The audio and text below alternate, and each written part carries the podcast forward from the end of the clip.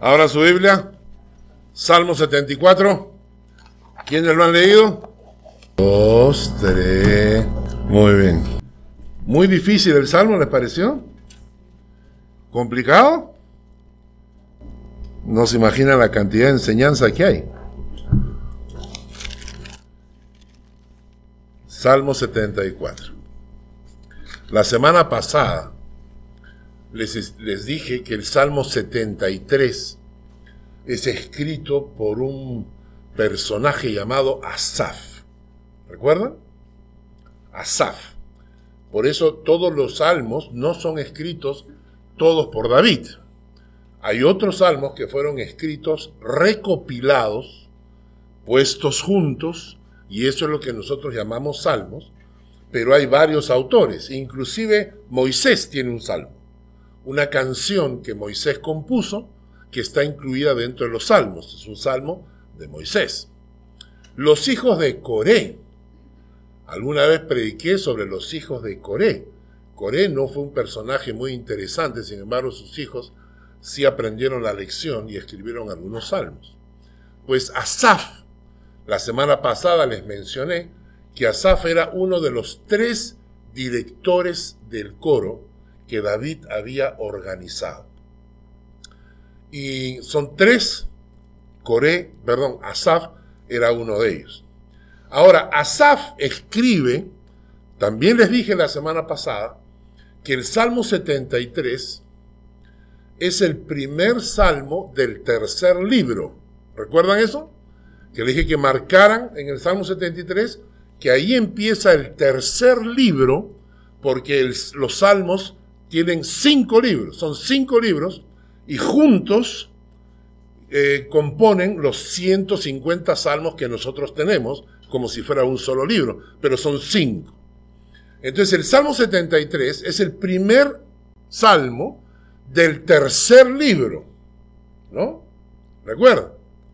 Bueno, ahora, los próximos salmos desde el Salmo 73 en adelante hasta el Salmo 83, del 73 hasta el 83, todos fueron escritos por Asaf. Del 73 al 83, ¿cuántos salmos hay? Mentira, 11 aritmética es el último menos el primero más uno. 83 menos 73 dan 10, más 1 son 11. Hay 11 salmos entre el 73 y el 83, que fueron escritos por Asaf. ¿Ok? Más uno, el Salmo 50. El Salmo 50 es el otro salmo que fue escrito por Asaf. En total, Asaf escribe 12 salmos. ¿De acuerdo? Así que las próximas 10 eh, semanas, porque ya la semana pasada usamos el primero, Salmo 73, las próximas 10 semanas vamos a estudiar los salmos de Asaf. Y esto nos va a permitir conocer también el corazón de Asaf. Yo estoy seguro, voy a preguntar por si acaso, si alguna persona en todos sus años de vida cristiana ha escuchado predicar sobre el personaje Asaf. Bueno, Rosita ha escuchado y Rosita tiene como 600 años en la fe, entonces... ¿No? Tiene más... ¿Cuándo te convertiste? ¿En qué año? 78. Ah, ya te gano. 76. Conocí al Señor. Entonces nosotros somos veteranos pero interesante este personaje que me llama la atención. Y lo que me llama la atención de este personaje es que, estos salmos hablan y expresan el corazón de la gente. ¿No es cierto? Cuando estudiamos el salmo, no solamente escuchamos eh, enseñanza aplicada a nuestra vida, pero también conocemos cómo era el corazón. Y la semana pasada me llamó mucho la atención Asaf, siendo el director del coro, y tomamos como ejemplo a Daniel, decíamos, es el Daniel del, del Salmo, ¿no? ¿Cómo él tiene estas dudas?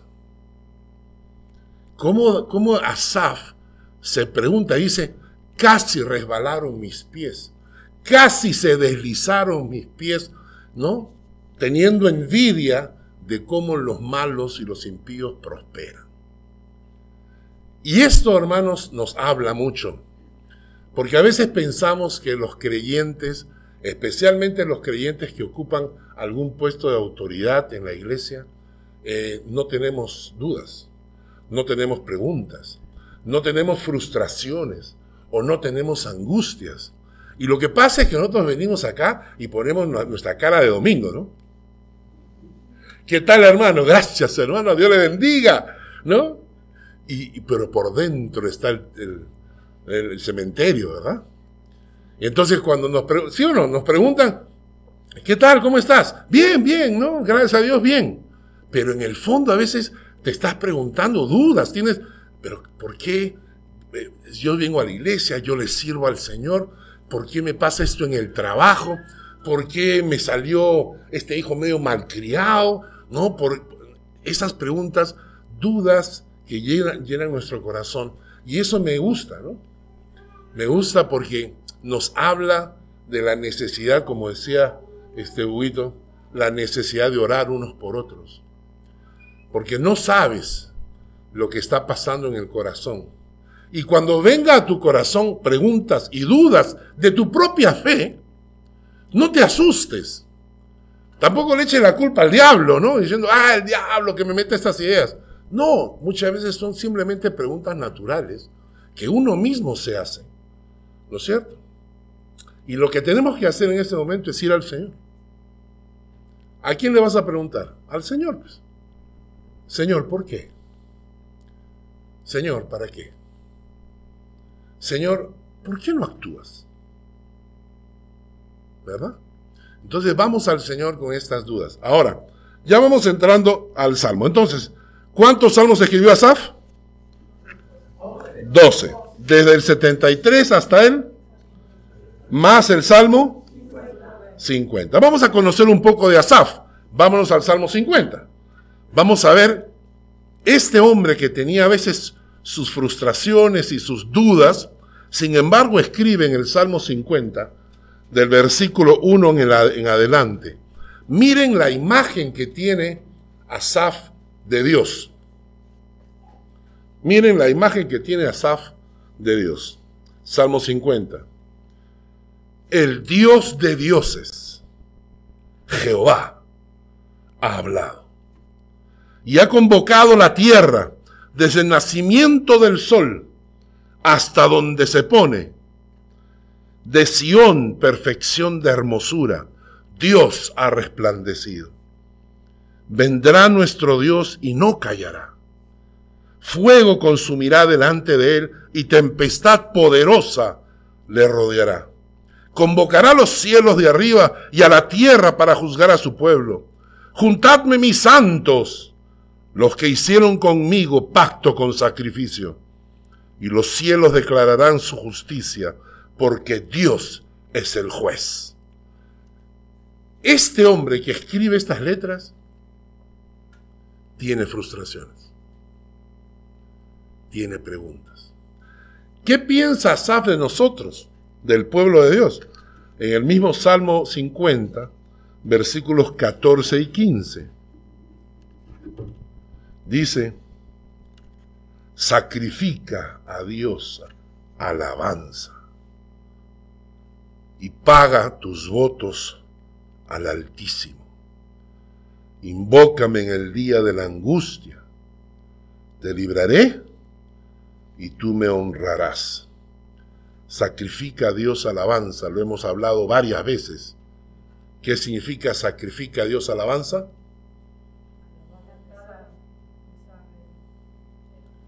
alabar a Dios cuando la alabanza es un sacrificio. Cuando te dicen, alaba a Dios, y tú dices, con todos estos problemas, con esta enfermedad voy a alabar a Dios, con este dolor en mi corazón voy a alabar a Dios, eso es sacrificio de alabanza. Cuando alabas a Dios, a pesar del dolor, es un sacrificio alabar a Dios. Y eso significa que le estás diciendo a Dios, creo en ti, que eres soberano y lo que me está pasando es por tu voluntad. Y por eso te alabo y te doy gracias. Paga Dios tus votos, cumple tus promesas al Señor. En fin. Entonces, este es Asaf, Una cosa más que tenemos que saber de Asaf, que nos va a ayudar con el Salmo 74, lo encontramos en el libro de Crónicas. Primera de Crónicas, capítulo 25. Primera de Crónicas, capítulo 25. ¿Ya lo tienen?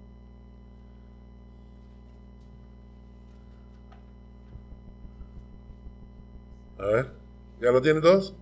Muy bien. Primera de Crónicas 25, versículo 1.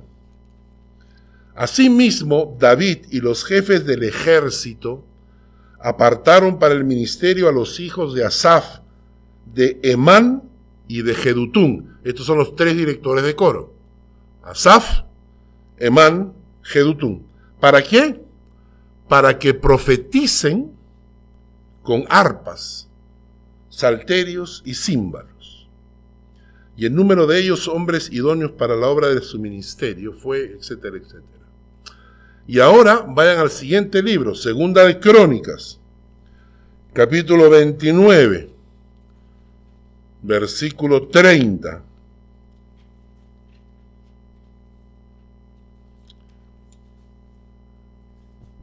Entonces el rey Ezequías y los príncipes dijeron a los levitas que alabasen a Jehová con las palabras de David y de Asaf, vidente, en el hebreo, profeta.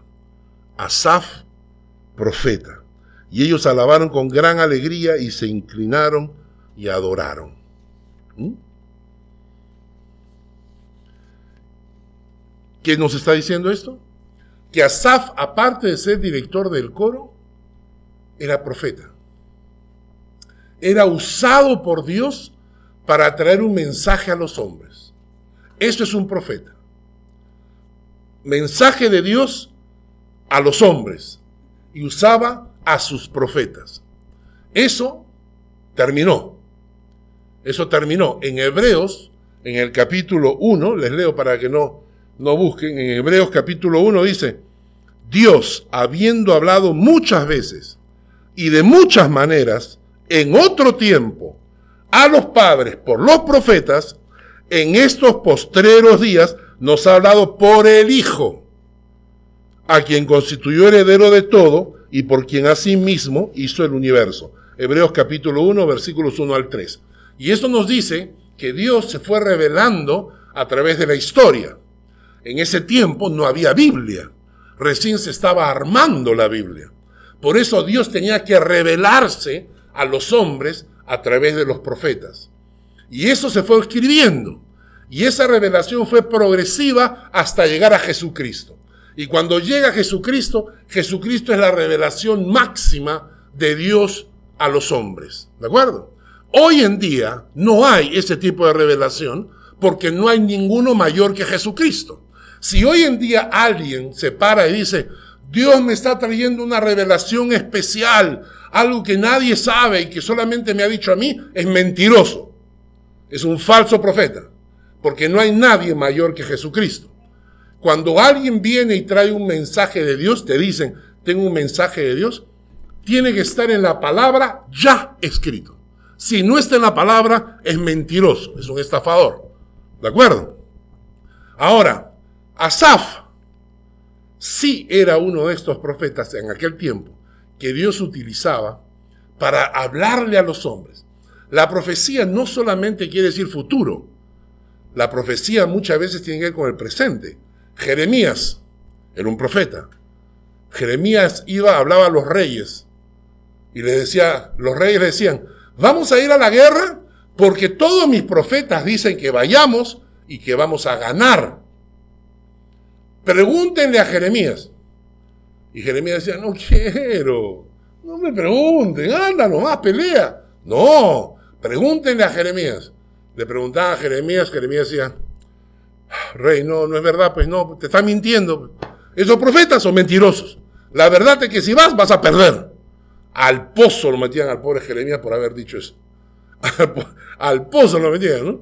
Y lo encerraban en la cárcel. Y la próxima vez el rey, pregunten a Jeremías, Jeremías, no, no, haz nomás lo que te dicen.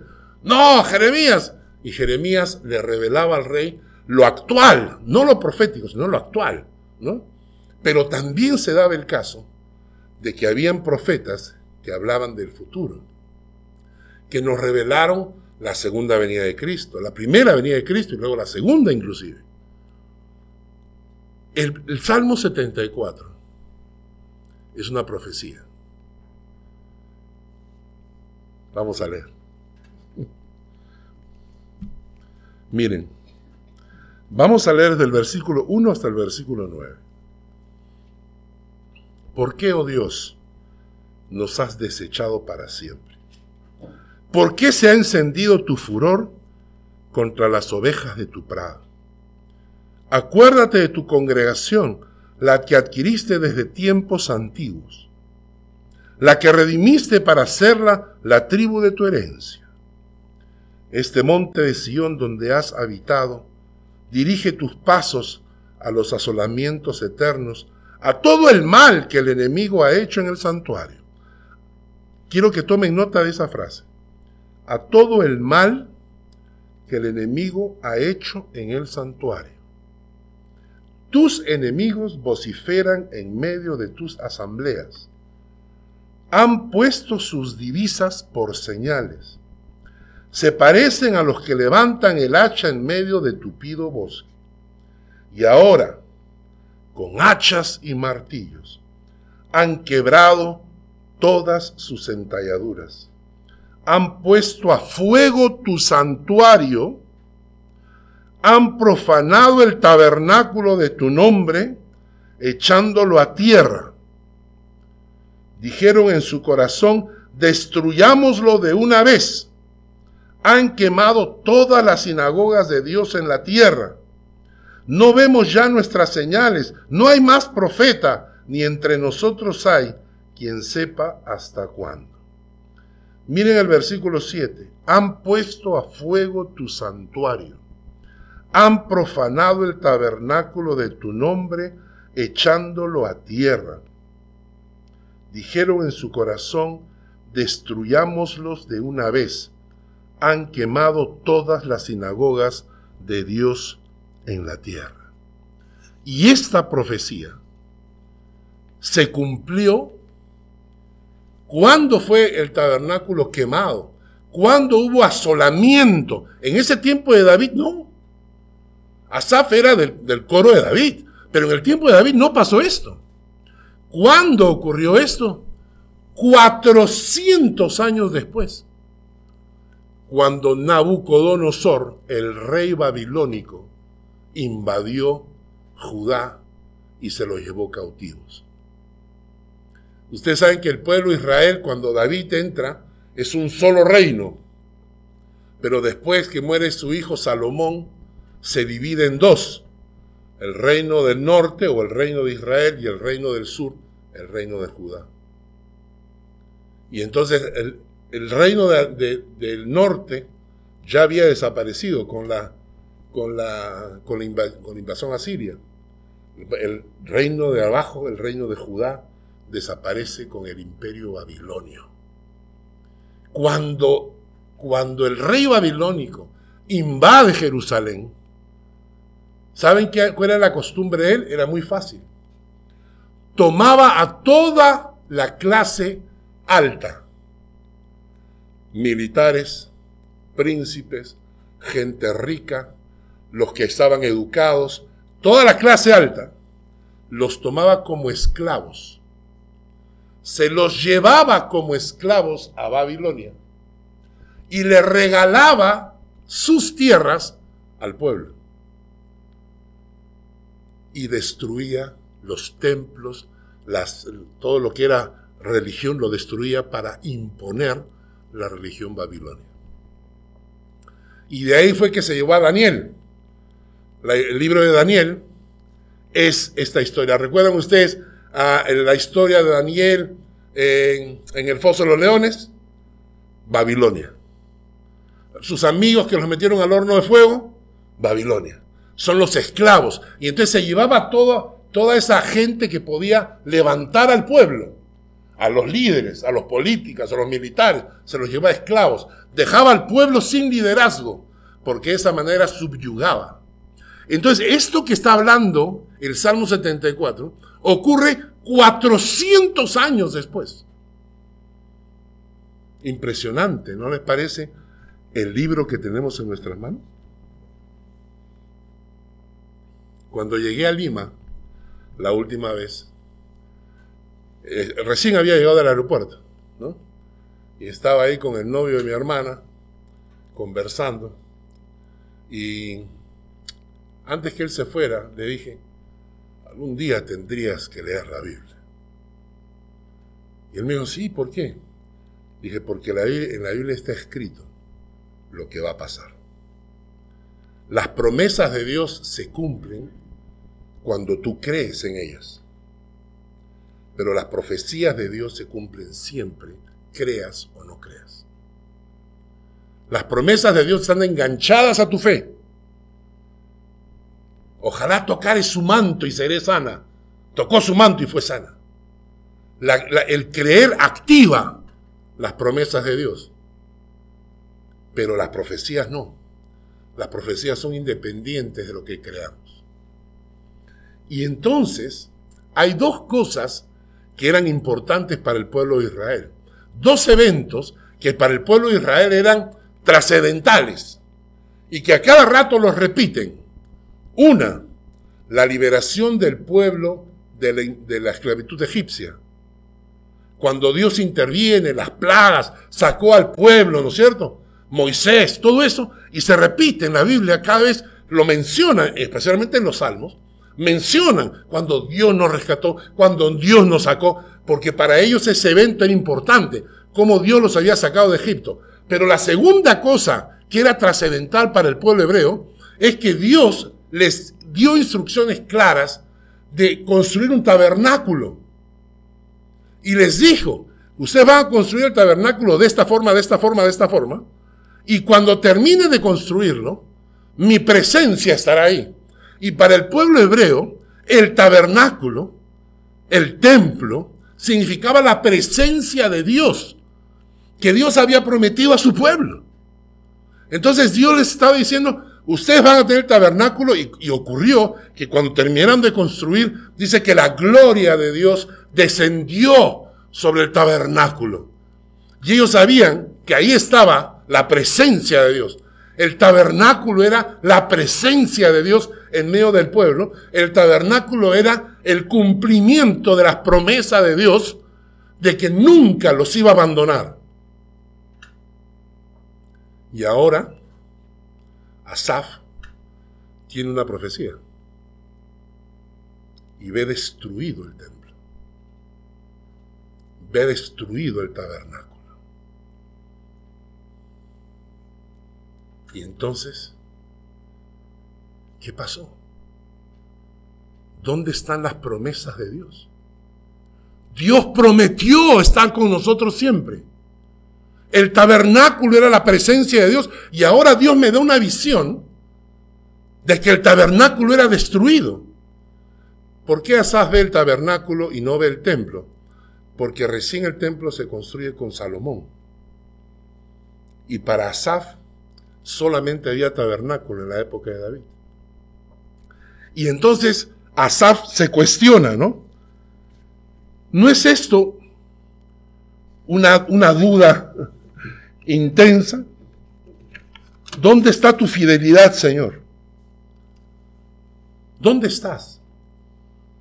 ¿Cómo vas a permitir que se destruya el templo? Señor, ¿cómo vas a permitir que mi hijo se aleje del Señor? ¿Cómo vas a permitir eso? Si yo te he servido desde siempre, si yo he orado por mis hijos. Señor, ¿cómo vas a permitir que me voten del trabajo, si yo estoy ofrendando, diezmando, estoy acompañando a la iglesia, ¿cómo vas a permitir eso? Y entonces Asaf, la, pregunta de su corazón era dudando de la fidelidad y de las promesas de Dios. Y la, la primera pregunta que se hace a Saf está en el versículo 1.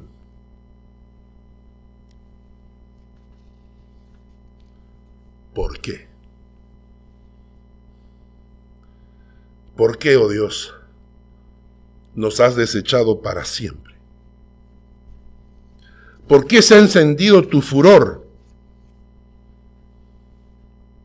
contra las ovejas de tu prado? Acuérdate de tu congregación, la que adquiriste desde tiempos antiguos. La redimiste para hacerla la tribu de tu herencia. Y entonces Asaf comienza a decir, ¿por qué, Señor? ¿Por qué? Ahora, en el caso, en el caso de Israel específicamente, en este momento, cuando, cuando Asaf se pregunta por qué, no entiende porque detrás, en el caso específico de Israel acá, para caer en la esclavitud de los babilonios, era porque el pueblo se había alejado de Dios. ¿Mm? Entonces, el pueblo estaba acostumbrado a una teocracia, o sea, Dios gobernaba. Dios gobernaba a través de los profetas, y de los sacerdotes, ¿no? Pero en algún momento ellos vieron y dijeron, oye, oye, este, los filisteos tienen rey. En serio, los filisteos tienen rey. Los de Galat tienen rey. Oye, los de Edom tienen rey. Nosotros también queremos rey, No te queremos rey, ¿no sé?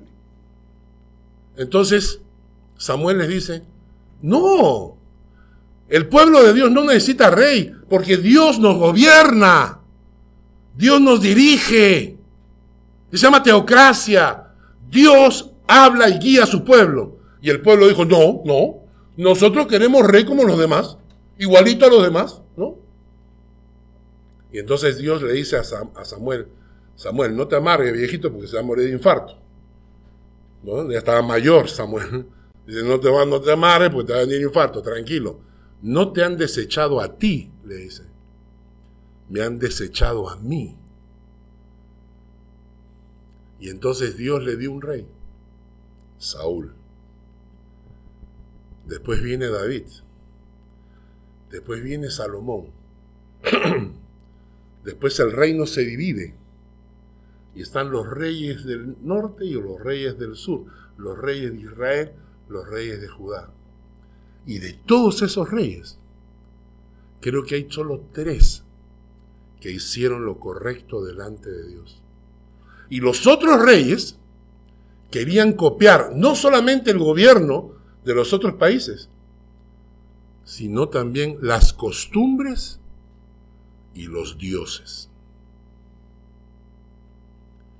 Entonces Dios intervino con sus profetas, Isaías, Jeremías, Ezequiel, Nahum y todos los profetas, y llegaban y le decían, por favor no lo hagan. ¿Por qué? Porque Dios dice, no se copien de las naciones vecinas, respeten la enseñanza de Dios.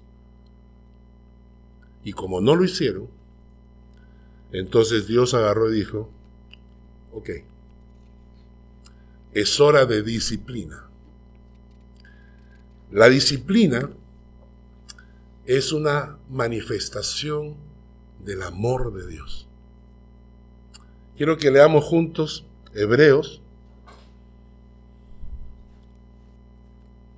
capítulo 12, del versículo 5 en adelante.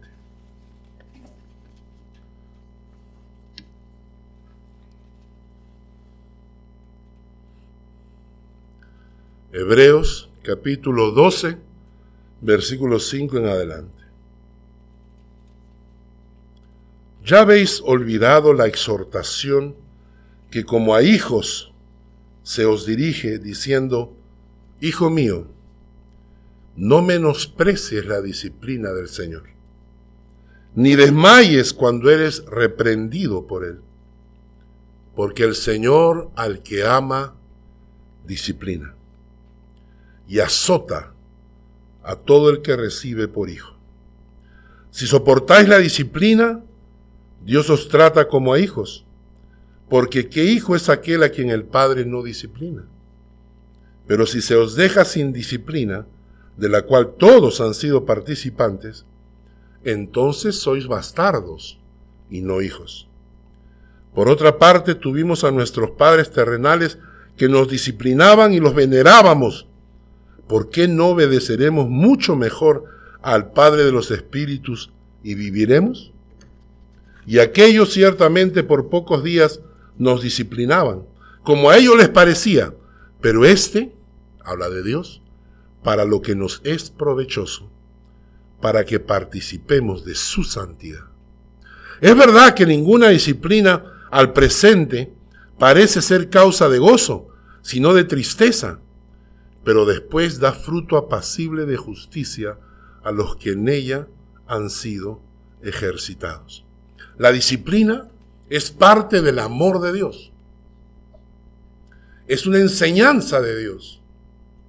Y entonces en el caso del pueblo de Israel, la caída bajo el imperio babilonio era una disciplina. Y entonces cuando las cosas me van mal, cuando me pregunto por qué, Señor, lo primero que tengo que hacer es detenerme, tomar un tiempo de reflexión y preguntarme, Señor, ¿seré que me he comportado como necio? ¿Será que estoy bien en tus caminos? Porque la necedad te vuelve, te vuelve ciego. La necedad no te hace ver el problema. Te disculpas a ti mismo, crees que está bien, que todo funciona. Y de repente Dios dice, no es así. ¿Cuántas veces hemos pasado nosotros por épocas de necedad? Y no te das cuenta. Y a veces es tu esposa la que te dice, oye, te estás comportando como necio. O a veces uno le dice a la esposa, no seas necia. ¿no? O a veces en el trabajo tú estás reaccionando con, con cólera, con rencores contra tu jefe, no te das cuenta. Y alguien tiene que decirte, espérate, detente. ¿Qué estás haciendo? ¿Cuántas personas destruyen sus hogares, sus hogares por necedad? Y después me llaman y me dicen, ay, ¿puedes por favor orar por mí? Porque me he perdido mi trabajo. Y uno le dice, ¿no te dije que tengas cuidado? A veces la disciplina es una llamada de atención de parte de Dios. Y cuando viene la disciplina, naturalmente, la Biblia dice que los hacía morir y entonces buscaban a Dios. Cuando viene la disciplina comenzamos a buscar al Señor desesperadamente, o más que eso. Cuando vemos la disciplina de Dios, Queremos que Dios evite las consecuencias. ¿No? Es que salimos con, no, ah, estamos jugando con la amiguita por el internet y nos conocimos con la amiguita y nos encontramos para comer. No, es una amiguita nomás, no pasa nada. Y luego caemos en pecado de fornicación. Bueno, nadie se ha dado cuenta, mi esposa no se ha dado cuenta, hasta que la amiguita llama y te dice, estoy embarazada. Y uno se pone de rodillas, no, Señor, no permitan, por favor, por favor, que no esté embarazada. Interesante, ¿no? No te arrepientes del pecado, si no quieres que Dios te evite las consecuencias. Y a veces Dios te dice, no, pues, vas a pasar por tu túnel. Y entonces lo que pasó con el pueblo de Israel, cuando, ellos se cuando Asaf se pregunta, ¿por qué? ¿Por qué permitiste que destruyeran el templo? ¿Por qué permites que, tus promesas no se cumplan? Era por disciplina. La primera lección de hoy día es que cuando veas que estás pasando por época difícil, te arrodillas y le preguntas, Señor, ¿hay algo que estoy haciendo mal? Señor, ¿hay algo que he hecho mal? Y después que te has evaluado, y cuando tú dices la verdad, Señor, abre mis ojos para ver. Abre mis ojos para ver. Quiero decir algo a los caballeros. Tuvimos esta reunión de caballeros el viernes por Zoom y luego me quedé conversando con un amigo de Lima y le mandé un versículo bíblico. Él está un poquito en problemas con su esposa y le mandé un versículo bíblico. Yo no sé si ustedes han leído ese pasaje, que es para los hombres. Dice que debemos tratar a nuestras esposas como a vaso más frágil. Y la última línea dice, para que vuestras oraciones no tengan estorbo. Para que las oraciones de Mario no tengan estorbo, debes tratar a tu esposa como vaso más frágil. Para que las oraciones de Fernando no tengan estorbo, debe tratar a su esposa como vaso más frágil. Cuando yo leo ese versículo, le diga, Señor, ¿qué tal raza? O sea, que tiene que ver una cosa con la otra, ¿no? O sea, yo estoy bien contigo, entonces me, me atiendes a las oraciones. Pero ¿qué tiene que ver mi mujer? ¿No? Que el, trato con mi mujer, con mis oraciones, pues, ¿no? Porque para los hombres que Dios puso como cabeza de su hogar, tu relación conyugal es tu puerta de entrada a tu relación con Dios. Y a veces no nos damos cuenta. Señor, ¿por qué? Señor, ¿por qué me pasa esto? ¿No? Y en ese momento que tú estás orando, estás clamando, estás de rodillas, tu esposa te acerca y te dice, papi, te sirvo un café. Caramba, no molestes, estoy orando. ¿No? A veces le preguntamos al Señor por qué. Y en realidad deberíamos preguntarnos a nosotros mismos, ¿qué pasa dentro de mí? La segunda pregunta que se hace a Saf, volvemos al Salmo 74.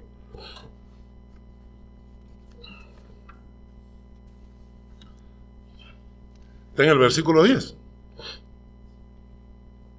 ¿Cuál es la segunda pregunta? ¿Hasta cuándo? ¿Hasta cuándo, oh Dios, nos afrentará el angustiador? Ha de blasfemar el enemigo perpetuamente tu nombre. ¿Hasta cuándo? ¿Mm? Interesante, ¿no? Primera pregunta, ¿por qué, Señor? Y la segunda pregunta, ¿hasta cuándo? ¿Hasta cuándo hay que aguantar? ¿Hasta cuándo dura este tiempo? En el caso de Israel, el tiempo era específico. Y es porque las pruebas de Dios siempre tienen fecha de vencimiento. Siempre. En el caso de Israel, fue bien específico. Dios habló a los profetas y les dijo lo siguiente. Por cuanto ustedes copiaron a las naciones vecinas, por cuanto ustedes se dejaron influenciar por las naciones vecinas, entonces vendrá Nabucodonosor y los va a tomar esclavos por 70 años. Exactamente les dijo, por 70 años. Y cuando ustedes leen el, libro de Daniel, encuentran que Daniel, que era un profeta y que estaba estudiando y conocía las escrituras, dice que Daniel comienza a calcular y dice, a ver, aguanta, aguanta, aguanta, aguanta. ¿no? Eh, 1972, entonces, al 82, al 92, al 2002, 2012, 2022, 2032, vamos al 2042, ya se cumplieron los 70 años. Y entonces Daniel comienza a clamar a Dios, Dios, tú dijiste 70 años. Y cuando Dios interviene dice, sí. Y es ahí cuando cambian de rey. Nabucodonosor está muerto, está el rey Darío, vienen nuevos reyes y uno de esos reyes les dice, vayan, reconstruyan Jerusalén, reconstruyan el templo. Y es cuando Esdras y Nehemías regresan para reconstruir. Porque las pruebas de Dios tienen un tiempo. Siempre las pruebas de Dios tienen fecha de vencimiento. Nosotros puede ser que no lo sepamos, pero Dios lo sabe. Pero si cuando tú te pones en mente y dices, ¿hasta cuándo, Señor? Y Dios te dice, aguanta, espera, vendrá el tiempo. ¿Y sabes por qué? Porque Dios nos ama. Y porque Dios no va a permitir un segundo más de sufrimiento, sino el que exacto hasta que aprendimos la lección. En, vamos a leer un pasaje, segunda de Corintios capítulo 4.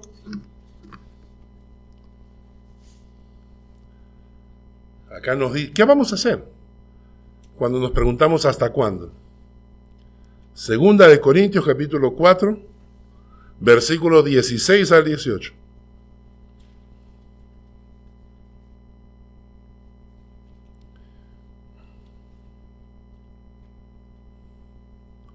Dice,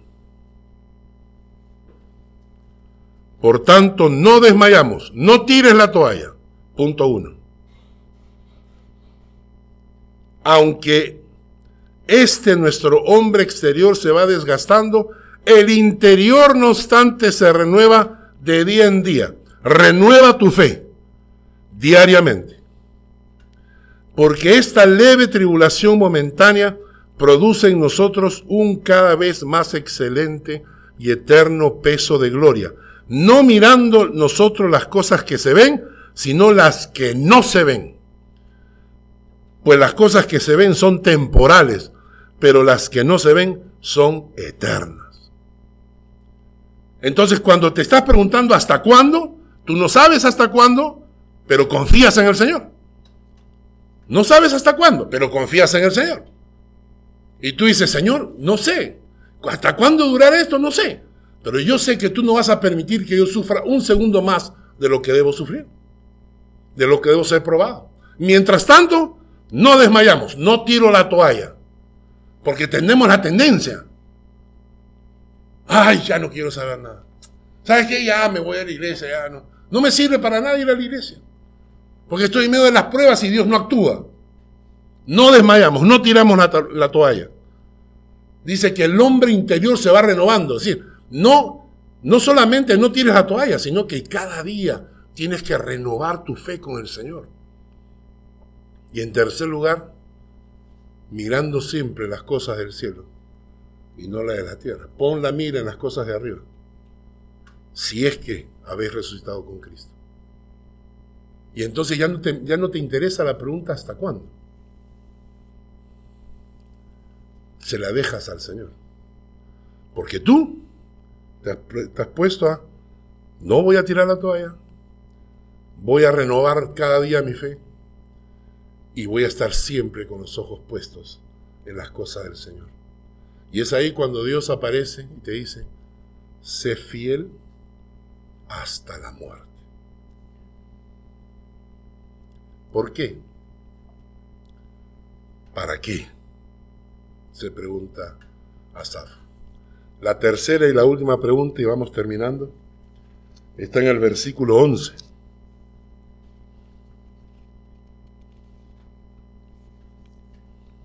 Salmo 74, versículo 11.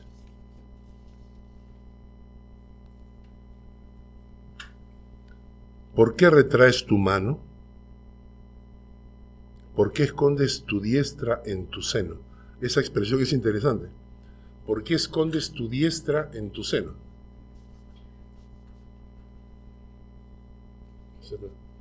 ¿Por qué escondes tu diestra en tu seno? ¿Por qué estás de brazos cruzados? ¿Por qué no actúas?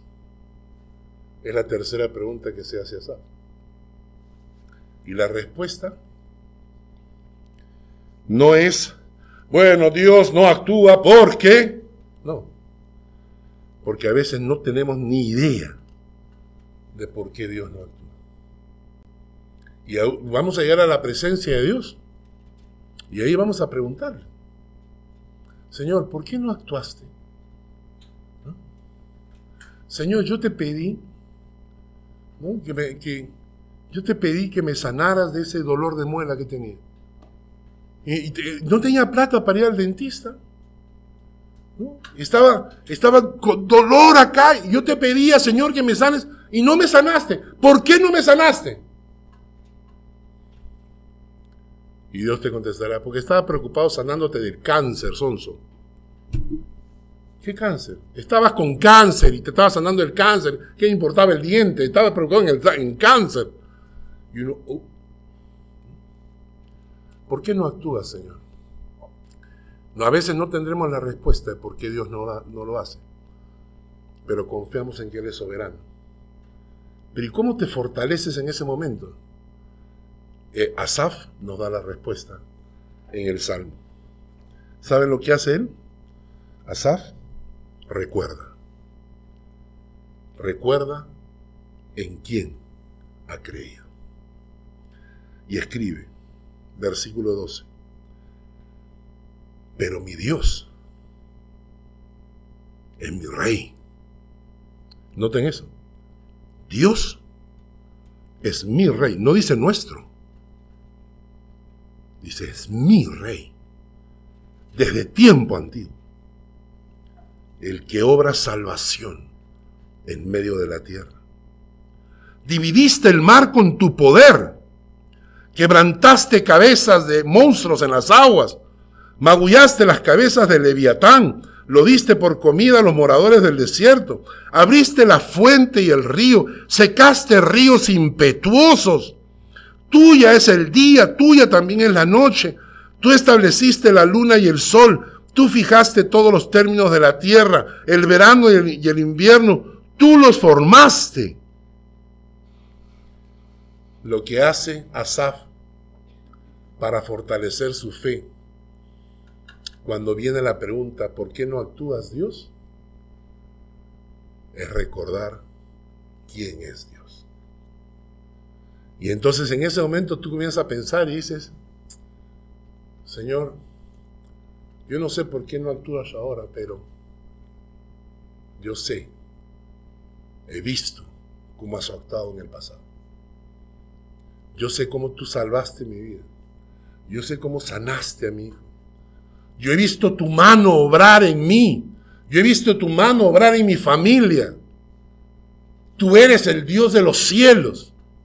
Y ese pensamiento fortalece tu alma.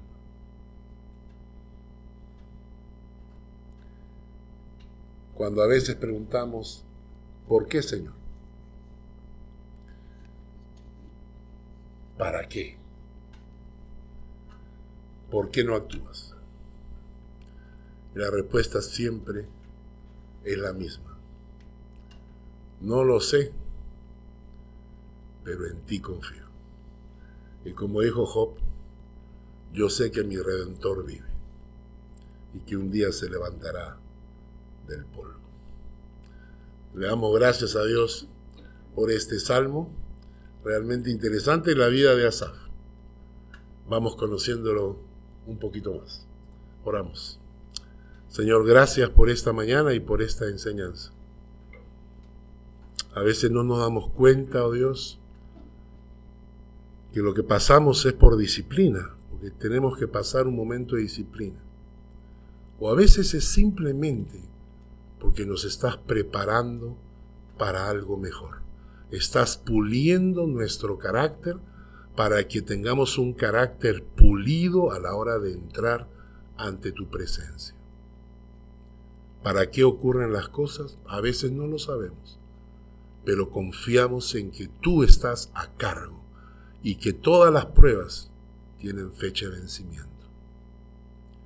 Y a veces no obras, a veces sentimos como que te cruzas de brazos, pero entonces recordamos que tú sigues siendo, siendo nuestro rey y que tú sigues salvando, que tú sigues consolando, que tú sigues proveyendo.